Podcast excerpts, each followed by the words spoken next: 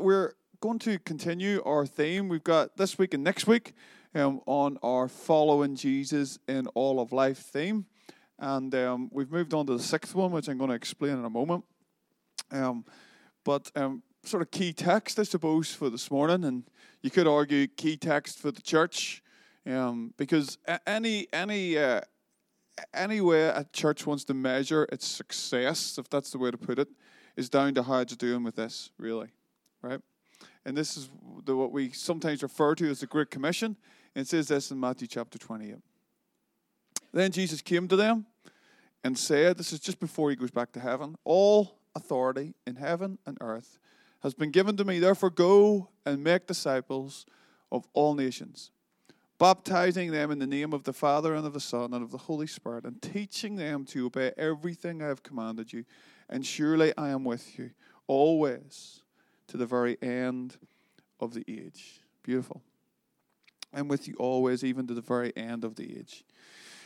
So over the last number of weeks, we've explored these six practices. Well, we're on to discipleship. We did mission before discipleship there, just in terms of the order. And before I just jump in a little bit further, and just confirmed even during worship, what I want to say first of all is, as we've taught through these five practices to date, so prayer and worship, creativity, hospitality, generosity, compassion and justice, and mission, I just really want to remind you that we are not teaching these as rules to obey. We're not teaching them even as a kind of scheme of behavior that people have to attain to, or behavioral traits that you have to adopt in your life. Ultimately, what we really want to be about as the people of God and as the church is falling in love with Jesus and living in the power of his Holy Spirit. It's as simple as that, right? We want to be people who fall more and more and more in love with the person of Jesus Christ and be filled with the power of his Spirit in order to become like him, in order to carry his heart, in order to be filled with his power and presence, in order to look at the world in the way he looks at it. And the danger when we teach things topically, if that's the way to put it, like we're kind of doing in this series, is that sometimes even without intention, it can come across or can be perceived that we're promoting a kind of scheme of behavior that everybody has to live up to. And what I want to say is, just in case we get that impression when we come and here's another thing that we have to live by, I just want to say that's not the intention of why we teach this series. The intention of teaching this series through these practices is because love looks like something, right? Jesus' life looked like something. And I suppose for us, we felt it best defines the characteristics and the traits of Jesus, who we want to become like. Because remember, Jesus is the way, the truth, and the life, yeah? And we don't want to just believe in the truth of who Jesus is. We want to follow in the way. And these words help describe the way of Jesus. And these teaching them gives you some understandings of the shape and the substance of what Jesus' life looks like and what our lives should look like. But first and foremost, over and above all of that, what we're saying is, if you simply try to live up to these rules or up to these words, they're not rules, if you try to live up to some kind of scheme without the infilling, without the power of the Holy Spirit, without the constant reliance and dependency on the Spirit, then you'll just get discouraged every week. And so I just want to say that, and that's the reason why we come together to worship. That's the reason why we spend some time when we're together in worship asking the Spirit to fill us afresh. That's why we come together on Wednesday night without an agenda other than to worship Jesus and to allow his Spirit to fill us so that we can become the people that God is calling us to become. Because Jesus, who showed us all of these traits, was the one, as the Son of God, who showed us his dependency on the Holy Spirit. He was zero resistant to the Holy Spirit. Yeah, everything he did was empowered by his presence. And so the sixth practice that we come on to today, discipleship, we are getting right to the heart of what all of this has been about and the reason why we've been teaching on the definition that we've come up with for discipleship. because it means different things for different people in their heads. It's very simple, following Jesus in all of life. Our kids have been following pretty much the same kind of series, in case you haven't been aware. And because we want intergenerationally for us to understand that as a community, we follow Jesus. Yeah, he is the one that we follow, and we follow him in all of life. And we could say that in some ways the discipleship one that we're going to look at is a culmination of the other five that we have looked at. It kind of holds it all together. And the reason that we're looking at discipleship this morning is not just so much because we want to be disciples. We're talking about discipleship because everybody should be able to do the Great Commission. As far as I'm aware, Jesus, when he gave out that Great Commission, which we just read at the start, all authority has been given me, now go and make disciples of all nations. I don't think that was for the elite. I don't think that was for the professionals, right? We have a little saying, and we're going to finish with it today. If the Great Commission is for everyone, okay, who believes the Great Commission is for everyone? Okay, brilliant, right? So if the Great Commission is for everyone, then everybody's got to be able to do it. Isn't that right? It should follow. It's kind of logical. If the Great Commission is for everyone, then everyone should be able to do it. And so we're talking about discipleship today, not just because we want to learn how to be a disciple, because in a sense, looking at the other five practices was part of that. We're looking at discipleship today because we want you to think about, we want me to think about, how are we doing at discipling other people?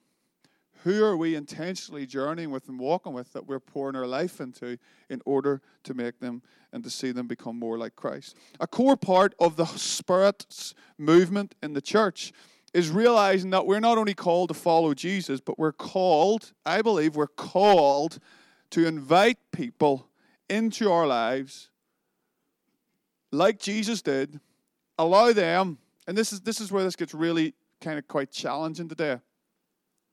I believe that we are probably, I could go as far to say, called to invite people into our lives, to have a backstage pass to our lives, to watch us live, to imitate our lives, so that they too can walk into Christ likeness. Now that pushes all of our kind of Western individualized kind of me and my wee family kind of buttons, doesn't it? It kind of pushes, because some of us didn't even know that we were called to, like, really, that we could be like Jesus for a start, and who would want to follow our lives. So we're going to try and get over that this morning. But as well as that, we're going to obviously need to be challenged a little bit about the kind of barriers and boundaries that we set up that nobody can actually get in and watch our lives, because that's what we're called to. If the Great Commission is for everyone, then everyone should be able to do it. It mentions the word Christian 3 times in the Bible. It mentions the word disciple 269 times. Okay? It mentions the word Christian 3 times. It mentions the word disciple 269 times. So we're missing something, aren't we? We're missing something, I think, in the Western church about personal salvation for me and my life, so I can make sure I get to heaven, and not really kind of leaning into what it really means to walk in the ways of our Rabbi Jesus, and then to become someone like him that invites others into that life. And so I want us to think a little bit more today about what a life of discipleship looks like, okay? The original design of our lives, which we've kind of done with all of our practices. So let me just do this for a brief moment this morning.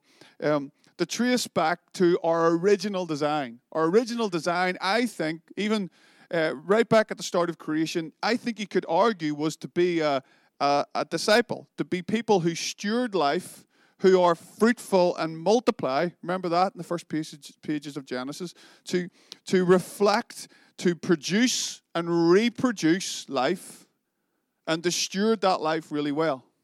I think that's part of our original, to harness potential and to tend to life in the right way. Part of our image-bearing was to reflect God in how we exercised his loving rule over the ones that will be produced and reproduced. You could say it like this, that God always wants us to remain, I believe, childlike in our faith, right? Come to him fully dependent in our all-sufficient Father. But he doesn't want us to remain childish, right? There's a difference between remaining childlike and growing up. Yeah? So sometimes we remain childish in our faith. Like we throw the toys out of the pram when we don't get what we want from God. You know, you have to grow beyond, like, God, if I don't score a goal and I lose that football game, then you don't like me and I'm in a huff with you or something, right? You know, which is what I was like when I was 14 or 15, you know what I mean? I don't know if I can really serve God because we didn't win the day, you know, right? You kind of grow beyond that. Like, it's all right to pray that, that's sort of, right? But, you know, or because you didn't give me my car parking space, God, and I really asked you for that, like, you know, and I was like really earnest when I was driving up the street, and I asked you for that car parking space, and you didn't give me it, then, you know, God, you're like, come on, what else is going around the world? What does our parking space really matter? Now, should we pray for the parking space? Of course we should, because we want to be grateful, thankful people. I don't have a problem with that. I just have a problem with the fact when we don't get it, sometimes my reaction would be to that. That would be childish. Considering the fact that there's people in the world that are just praying for their next meal, or praying that they might survive persecution, or praying for all sorts of big reasons. Yeah, so God didn't want us to remain childish, but he wants us to remain childlike. And so he wants us to be adults. And what do adults do if they have the blessing, particularly, of meeting somebody and falling in love and getting married, and they have kids? What do? They steward life, right? They don't neglect those who they get to care for. Well, they shouldn't. They're called to disciple.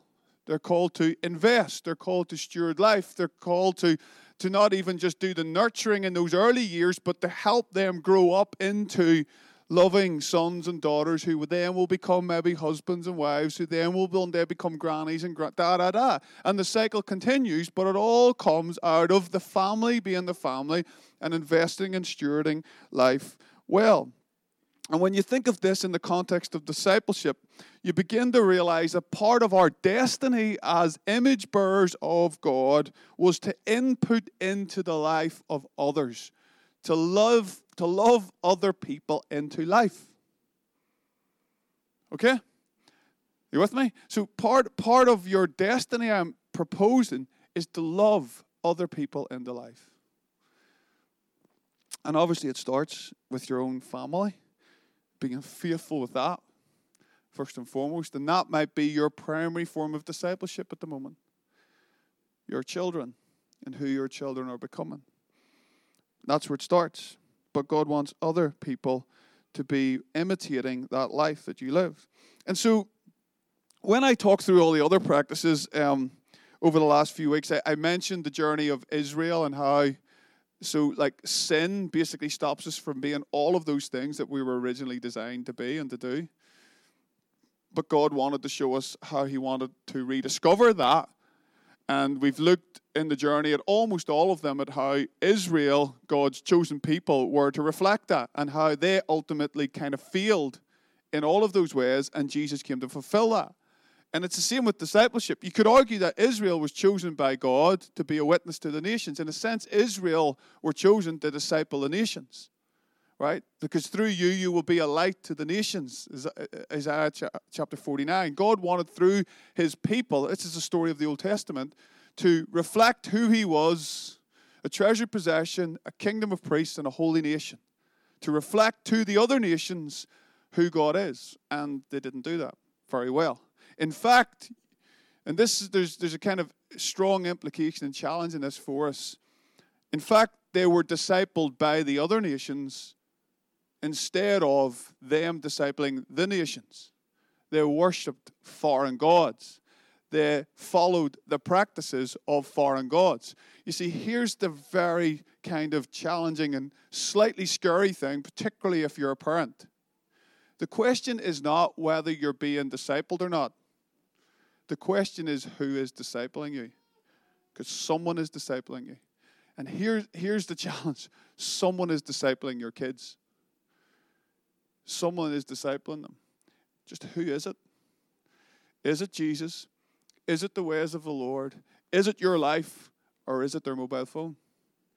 Because subliminally we're just taking messages in We're taking thought patterns in. We're taking messages in every day. We're being discipled by someone. Israel were being discipled rather than by God. Because of their love for him, they turned away and they allowed themselves to be discipled by the other nations.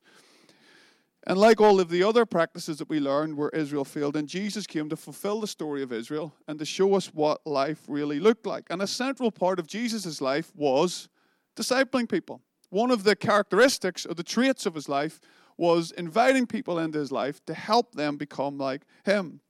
And so I know we've read this verse loads, but I just want to read it one more time. Because it's been, it's just really, really helpful at helping us understand not just how we believe in Jesus in the terms of the truth of who he is, but how it helps us understand how we become like him.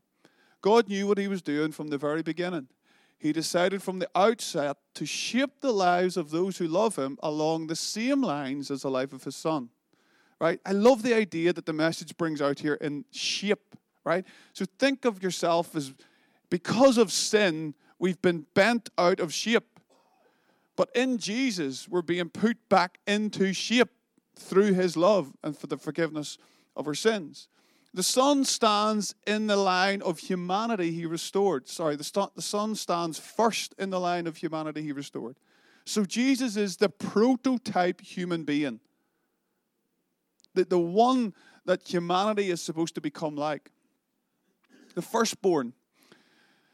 We see the original and intended shape. There it is. If we are bent out of shape, we see the original and intended shape of our lives there in Christ. After God made that decision of what his children should be like, he followed up by calling them by name. And after he called them by name, he set them on a solid basis with himself. And then after getting them established, he stayed with them to the end, gloriously completing what he had begun. So we see the intended shape of our lives in Jesus. And all of these other practices, we see him modeling out. The intended shape in prayer and worship, in creativity, in hospitality and generosity, in mercy and justice, in a life of mission. And when we take this to discipleship, we see the intended shape of our lives in Christ.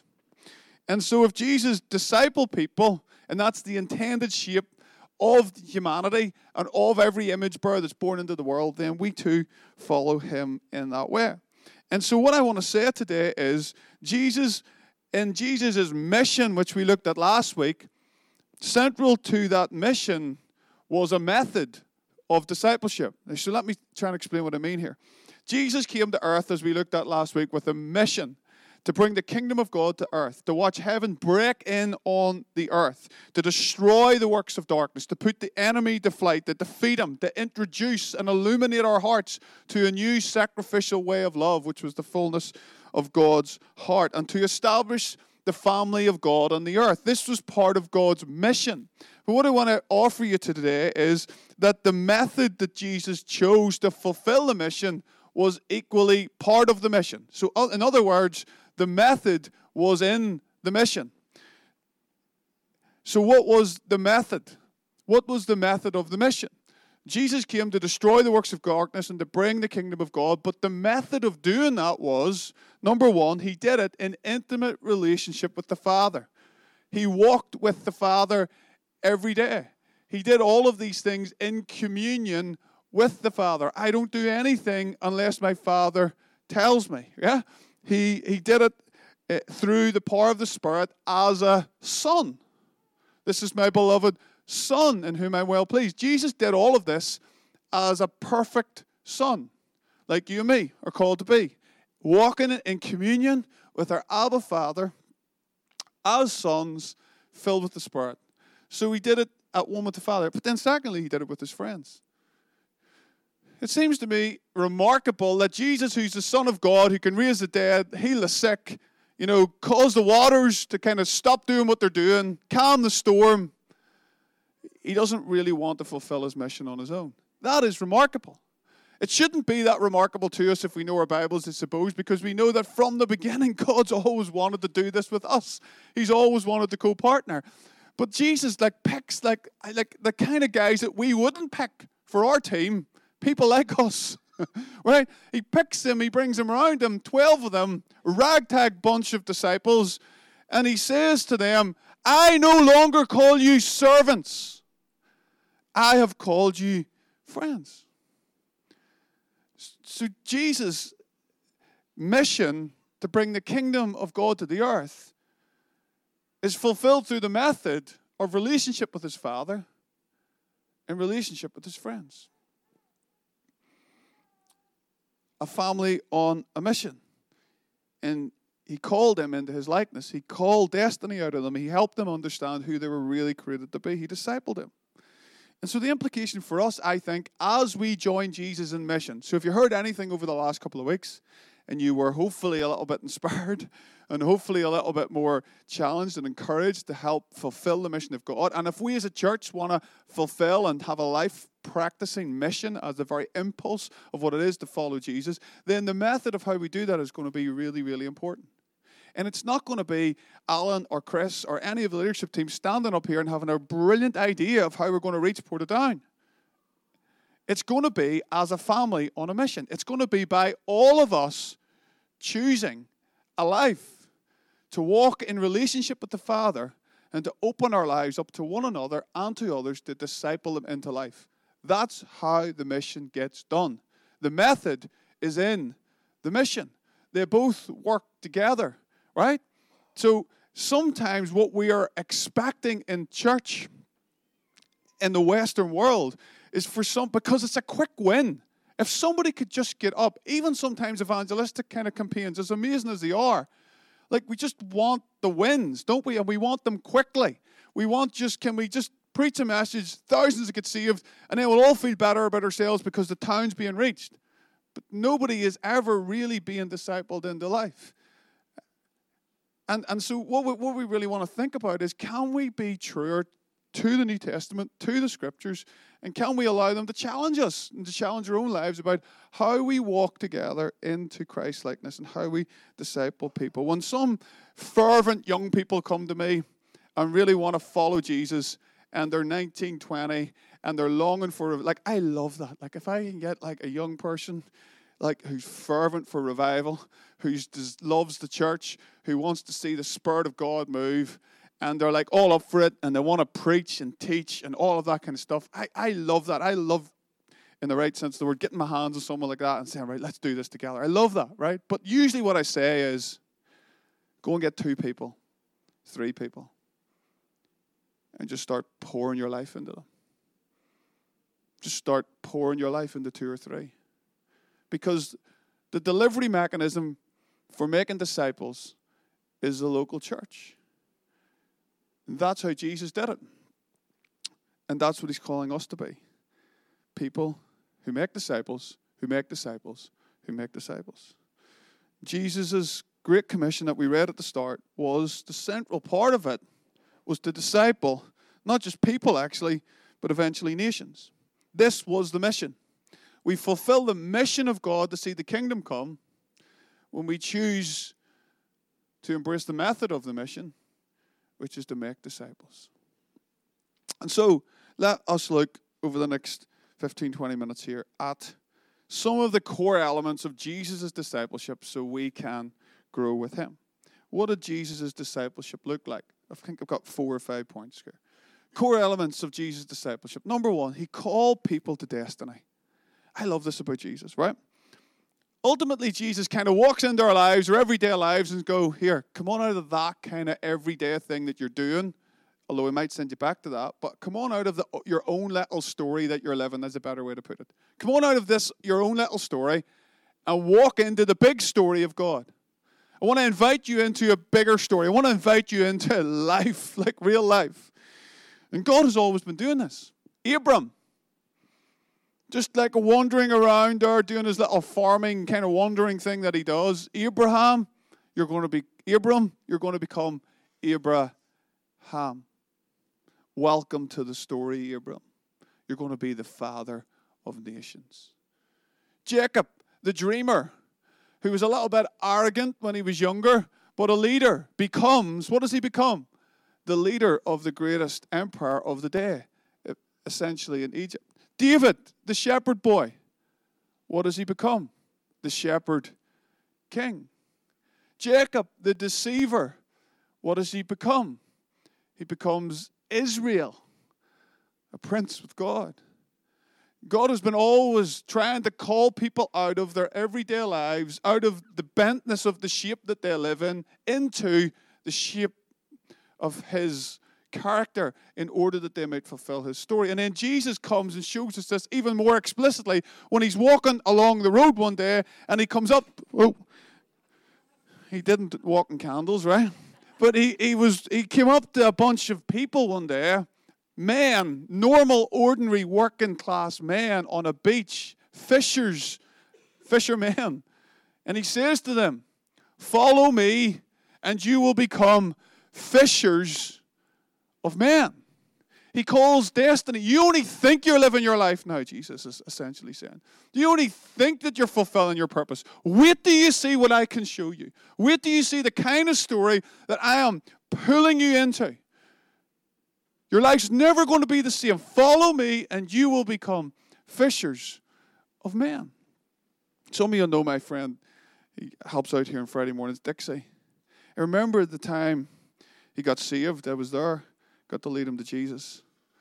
Because I've known him for most of my kind of teenage life.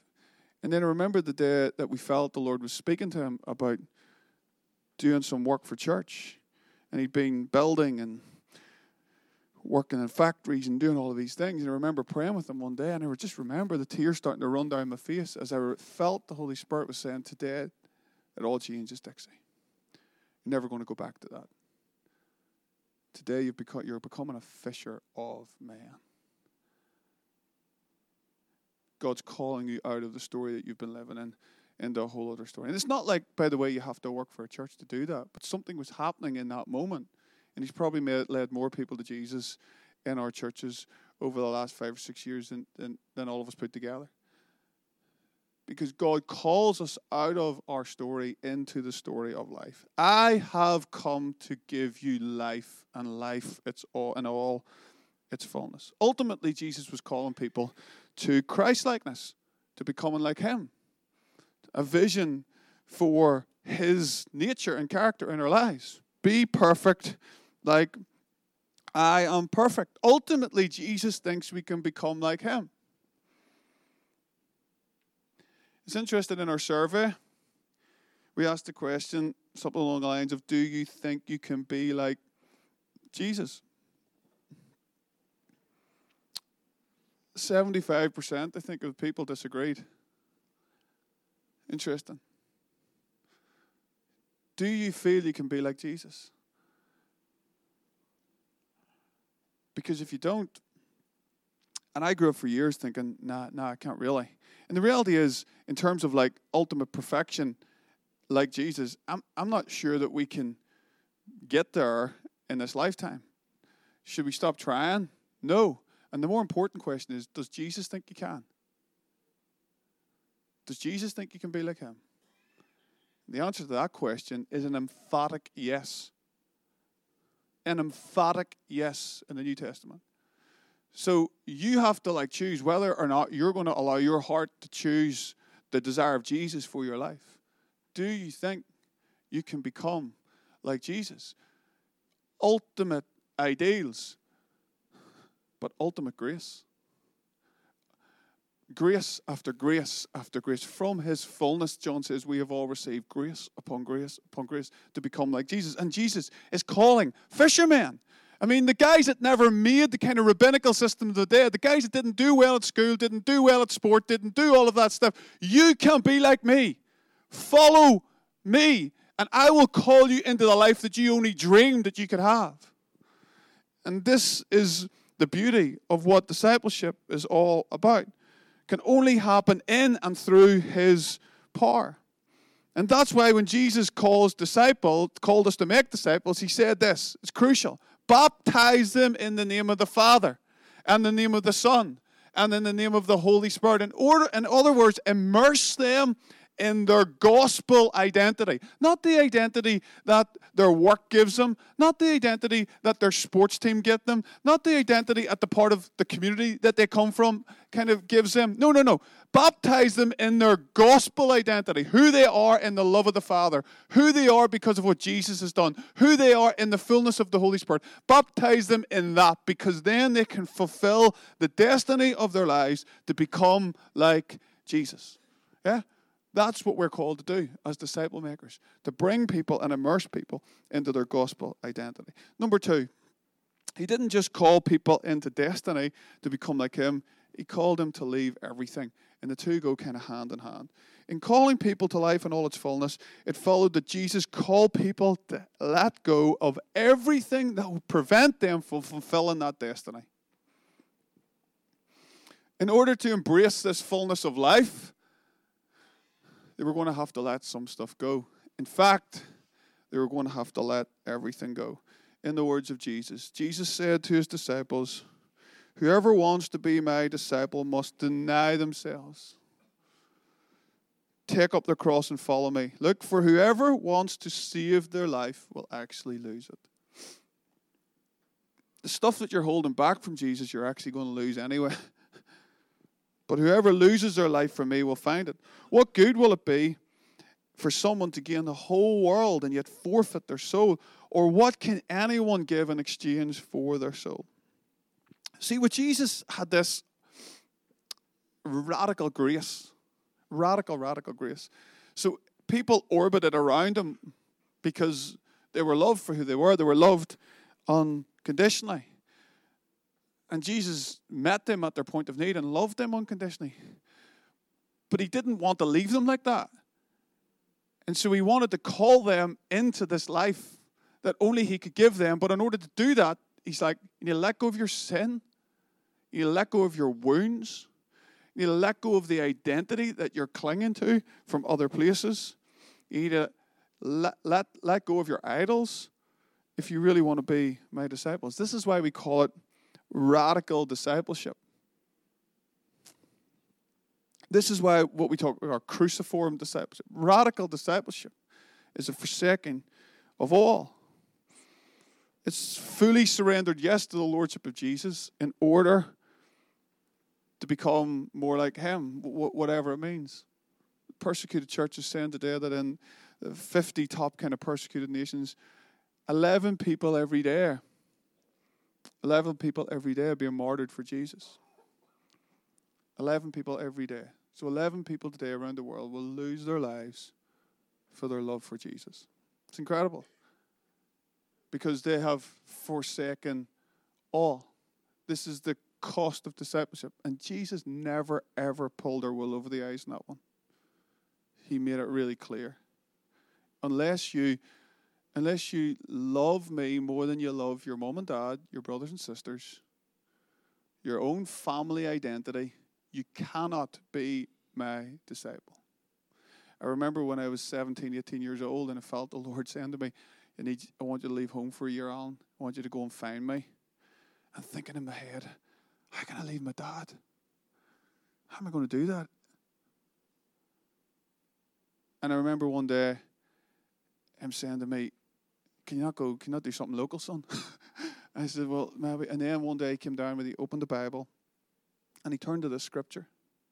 No, he didn't turn to this scripture. He turned to the one in the old King James. It's not that nice the way it puts it. But it essentially puts, unless you hate mother and father, which is the word that's used to basically say, in comparison to the love that you have for me. That's what it's really getting at. And he read me that verse. And he said to me, son, if Jesus is calling you to do this, you need to do this. Yeah? This is the cost of discipleship. To follow Jesus into his death in order to experience his life. It's tough. But ultimately what Jesus is saying is, the perfection of my love which I have for you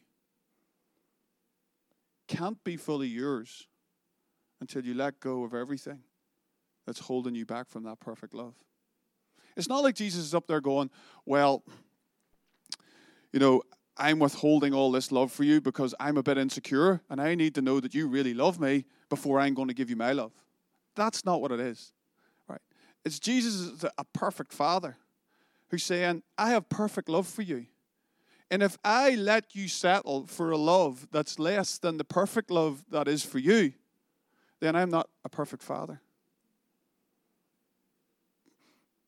But for the joy of giving something up, you will know this perfect love.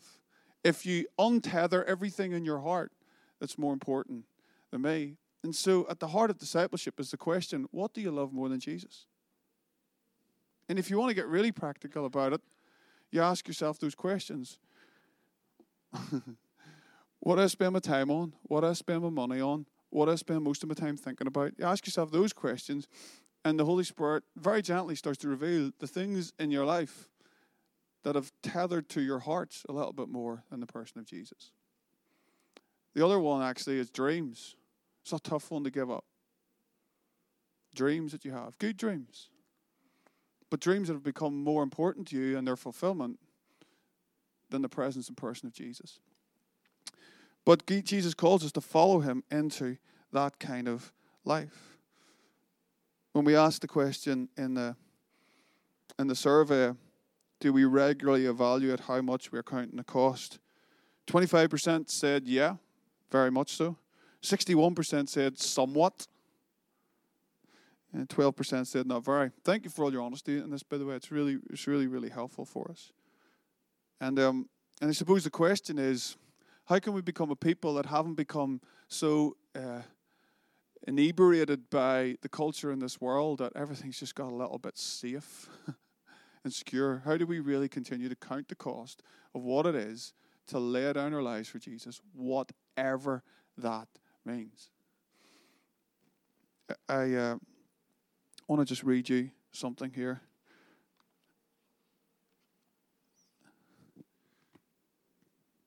So, listen to this story. Philip Yancey, in his book, Rumors of Another World, tells a story of the remarkable life of Ernest Gordon. I think I've got his picture on this.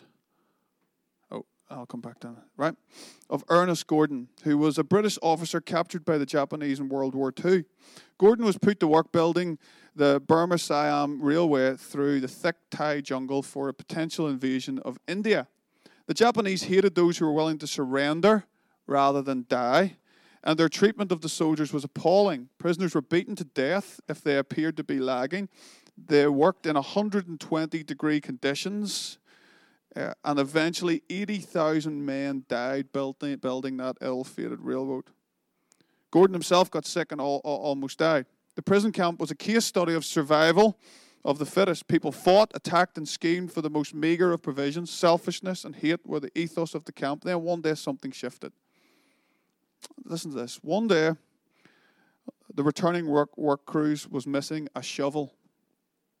This is sometimes called the story of the missing shovel. The Japanese guard began screaming that if it was not returned, he would begin shooting the prisoners. All die, all die, the guard shouted. Tension blanketed the group. He lifted his rifle to shoot, and one man stepped forward and confessed, I did it. The guard brutally beat him to death in front of the group. Later that evening, it was discovered in a fresh inventory of the tools that the guards had simply miscounted. This act of selfless love transformed the ethos of the camp. One of the prisoners remembered Jesus' words, no greater love has any man than this, and he laid down his life for his friends. The truth of that verse, lived and demonstrated, began to shake the whole camp. And they go on to describe how the whole ethos of the camp changed because one person radically chose to lay down his life for the sake of others. And in the midst of extreme darkness, something like the kingdom of God started to get planted in that camp. They started university, started reading the Bible together, started loving one another. They started sharing their food, started doing all the things that look a little bit like a colony of heaven breaking forth in the midst of darkness. Why? Because one person took seriously, very seriously, the cost of what it is to follow Jesus. And that's what we are being called to. And Jesus calls us to make disciples. He's calling us to be those kind of people. He's calling us to continue to repent, to turn around, to change our thinking, to give up everything that's not our highest good, because he has life for us.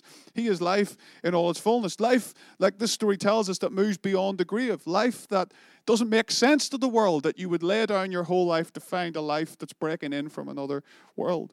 And so we need to deal with the affections of our heart, because inordinate or disordered affection, loving ourselves or others more than God, always bends us out of shape. And so if we want to get back into shape, we have to give stuff up. We have to follow the call of Jesus to lay everything down. Really, really serious. A couple of other points. Jesus called his disciples to a life of intimate and intentional relationships. Everyone was welcome around Jesus, okay? Jesus came into contact with loads of people, and you could say he discipled everyone. But the call to discipleship was quite intentional and focused, and the bar was high, as we've already talked about. So the bar in terms of grace was really low. Everyone was welcome, because that's who Jesus is, and that's the kind of church we want to be. Everyone's welcome.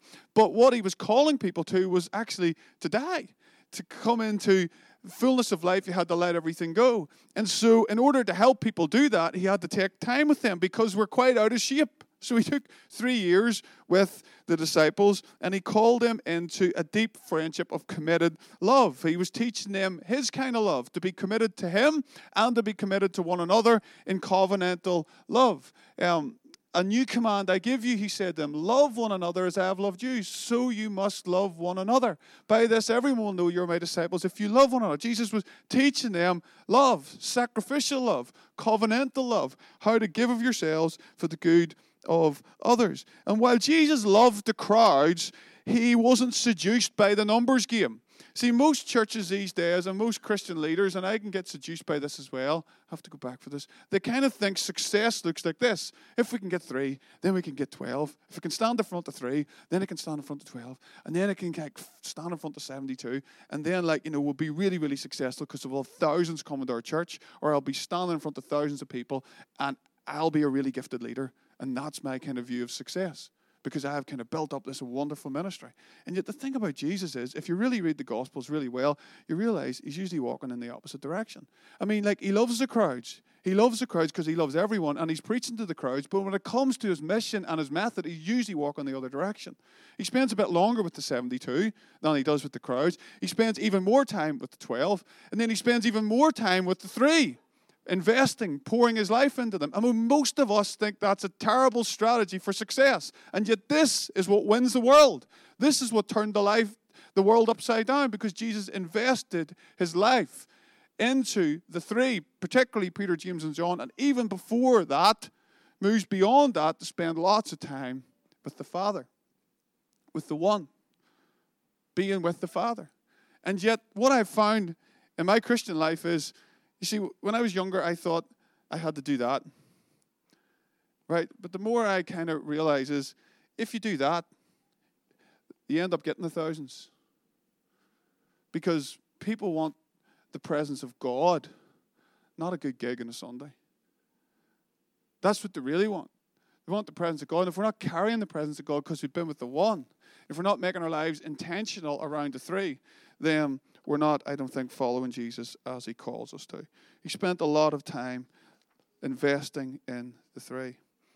In our kind of service, 60% of people said that they're in some form of accountable relationship. 40% aren't. I just really want to encourage you, if you just don't have someone in your life who you can walk with, let us help you with that. But you weren't supposed to do it alone. None of us were supposed to walk this alone.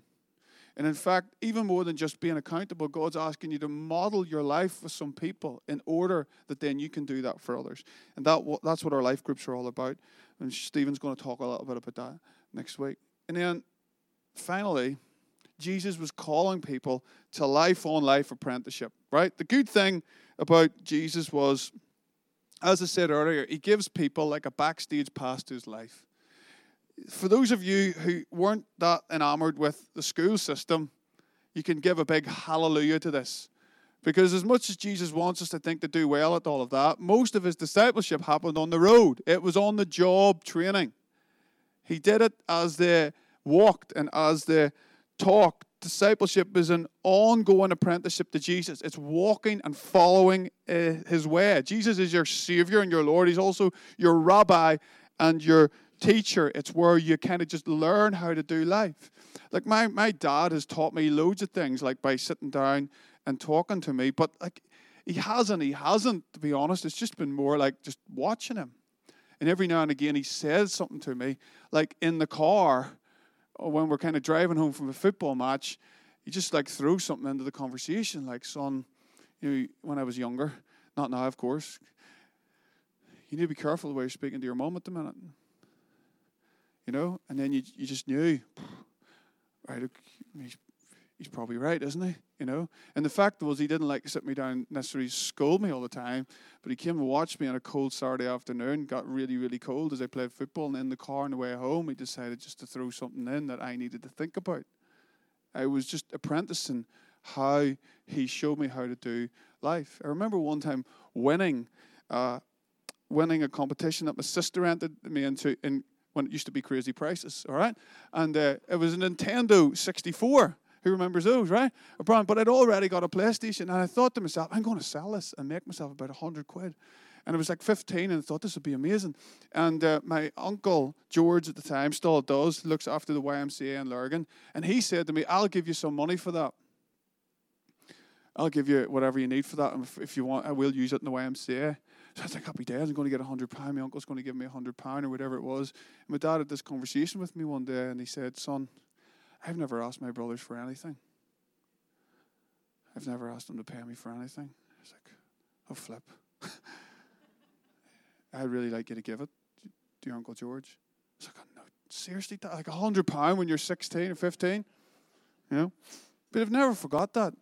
Never forgot that. You just learn how to be a generous, giving person. I'm so glad he taught me not to be tight. I'm so glad he taught me not to be stingy. Yeah, just by watching. You know, most of us, any of you who've went through trades know all about this kind of apprenticeship. That's what Jesus did. Let me kind of try and sum this up in the next minute or so with a story. This guy here is a man. Has anybody ever heard of Stradivari? Yeah, so if you haven't, don't worry. He was an Italian fourth-generation violin maker, okay? Stradivari produced 1,116 instruments, 960 of which were violins, and around 650 of the instruments he survived from the 18th century, including 450 to 512 violins. When creating a violin, Stradivari would carefully, now listen to this, he would carefully choose the wood, he'd weigh it, he'd feel its balance, he'd measure its qualities, not by the guidebook or by the slide rule, but in his hands. And then he would just bring his apprentice up to his elbow. And the apprentice would stand at his elbow as he kind of felt, measured it out, touched it, tapped it, and listened to the sound. And the apprentice would stand at his elbow. It could never explain why certain pieces were chosen and certain pieces were rejected. But they felt in their hands what the master had showed them what to feel for. And I think discipleship is much more of an art than it is a science. Something that you learn by watching more than something that you just get by sitting with a textbook. You come up to the elbow of Jesus. You read the Gospels and you reread the Gospels. And you spend time in Jesus' presence. And you get the feel of what it is to live the kingdom life, to walk in his ways, to know how to speak to people. See, some of us know what to say, we just don't know how to say it. Yeah. Some of us know all the right answers, but we just haven't learned the feel of the kingdom. And Jesus wants to bring us to his elbow. And he wants us to learn. And that's what he did to the disciples. It was something like this. I do, you watch. That's come follow me. That's what he did at the start, didn't he? And then after a while, come follow me. Come and watch. I'm going to do it, and you watch. I'm going to lay on hands on the sick. I'm going to preach the gospel. You watch. And then number two, I do, you help. What's that? That's feeding the 5,000. Okay, I'm going to do it, but you're going to help, right? I'm going to pray. And then, you know, they come to Jesus and say, we're going to You can't send these people away hungry or whatever. And Jesus says, you feed them. And so Jesus prays, and then he gives them the bread, and off they go. And in case you think it was like suddenly a big mound of food appeared, that's not the way it happened. The disciples had to move by faith, and just as they broke off bread, just didn't stop. Right? I do, you help. Then number 3, you do, and I help, and then we'll have a wee chat. What's that? That's the sending out of the 72. Off you go. Lay hands on the sick, cast out demons, all of that kind of stuff. They come back to Jesus, and they're like, the demons even got kicked out when we called on your name. I guess this actually works. Right? This is what they're coming back to Jesus, and Jesus said, okay, let's have a wee talk about that. Let me give you some feedback. Don't rejoice that the demons can be cast out, but rejoice in this, he said, that your names are written in the Lamb's Book of Life. He's giving them feedback. He's talking to them all along the way. And finally, we're back where we started this morning, yeah? You do, and I watch. I'm going back to heaven. All authority's been given to me. Now go you. And I'm going to send you my Spirit, so it can continue to give you a bit of feedback, so it can continue to speak to you. And lo, I am with you always, even to the end of the age. And he told them to do it, to do what he did in the power of the Spirit. And so, as we finish, some questions for you to think about. How are you intentionally walking? I mean, like not just showing up at church on a Sunday and hoping that just simply by osmosis or something, you're going to turn into Christ, Christ-likeness. How are we intentionally walking into Christ-likeness? How are we challenging ourselves about the cost of discipleship? Who might the Spirit be asking you to be accountable to? If you're not in any kind of relationship where you can be discipled, I just really want to ask you to carefully consider that and to give thought to that. And then, who is the Holy Spirit calling you to pour your life into? Who are you being challenged to say, is there 2 or 3 people I can just be faithful with? I can be really, really faithful with. Don't get seduced by having to stand in front of hundreds and thousands. Just who are the 1 or 2 that I can just be faithful to and see the kingdom come? Amen. Next week, Stephen is going to be sharing on more of this and more of how we can get involved practically in some of the structures that we've put in place. We think we've put some tools in place that can allow everyone to be involved in some form of discipleship. So I want to encourage you to come along with expectant hearts, because the mission is only fulfilled when the method is in the heart of the mission. Yeah? And that's to make disciples of all nations. So let me just pray. We'll not sing today because we're out of time. Why don't we just stand? Can we stand again? Let me pray over us this morning as we just close this out.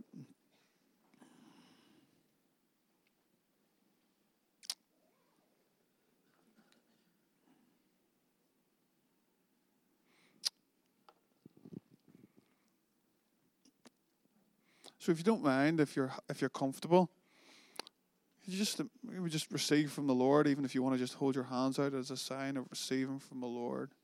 I just love to pray over us that the authority of this scripture on the screen that Jesus said he was given to us, that authority would just come on us as individuals, but as a people, to make disciples of all nations.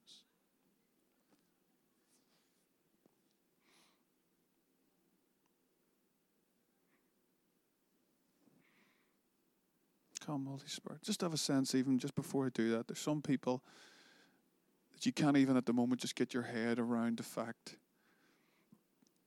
that Jesus thinks that you can become like him. Just life feels so broken and such a mess at the moment, or you feel a bit of a mess at the moment that you can't even comprehend that thought. And I just really want to pray for you this morning, because Jesus in all his love and grace stands before you today and says, come follow me. Come follow me. Just trust me. Trust me. Trust me. Trust you. I will take your story and turn it into something beautiful beyond what you can desire. I'm going to lift you out of your story and draw you into the big story of God and all the things of your life. and all the struggles and the pains of your life, I'm going to use them for the beauty of my kingdom and my name and my glory. And so, God, I pray for those today who are feeling like that. I pray, Holy Spirit, that they would feel a sense of, come, follow me. Come, follow me. God, give us the grace to leave our nets, to count the cost, and to follow you. And God, I pray that as a body here today, that you would grace us with fresh authority, God. With fresh authority to make disciples of all nations. Lord, we make a decision today. We want to say corporately, God, that the last thing we want to try and do is just get people to be like us. We want people to be like you. And so we need your Spirit, God. We need your Spirit. We need the dynamic, lived energy of your Spirit just at work in our hearts, challenging, convicting, calling us deeper into yourself, purifying our hearts, infilling and overflowing out of us. Holy Spirit, we need you. We're desperate for your presence in these days to be the people that can disciple the nations in order to see your kingdom come. So fall afresh upon us, we pray. Come and fill and endure us with power. We pray for every life group that'll happen this week. Pray for every small group that'll happen this week. God, we pray for fresh authority, fresh grace to come in order to grow up together into the likeness of Christ. Come, Holy Spirit, we pray. Come, Holy Spirit, we pray. Thank you for your presence, God. Thank you, Lord, that you long for this. This is your dream, God. This is your dream for 3s and 4s to meet around a cup of coffee or in a factory or in a car, wherever it might be, in a classroom, God. Talk about how we could walk further and deeper into the ways of Christ in order to see your kingdom come. God, we ask, oh God, that your dream would be fulfilled in and through us as a people in these days for the extension of your name and your glory in this town, God, and that so we may overflow into the nation and the nations. We ask it in Jesus' name. Amen. Amen. Put some music on here. We'd encourage you to go and get the kids if you have some. We're going to put some music here, and we'd love to encourage you. Some of us are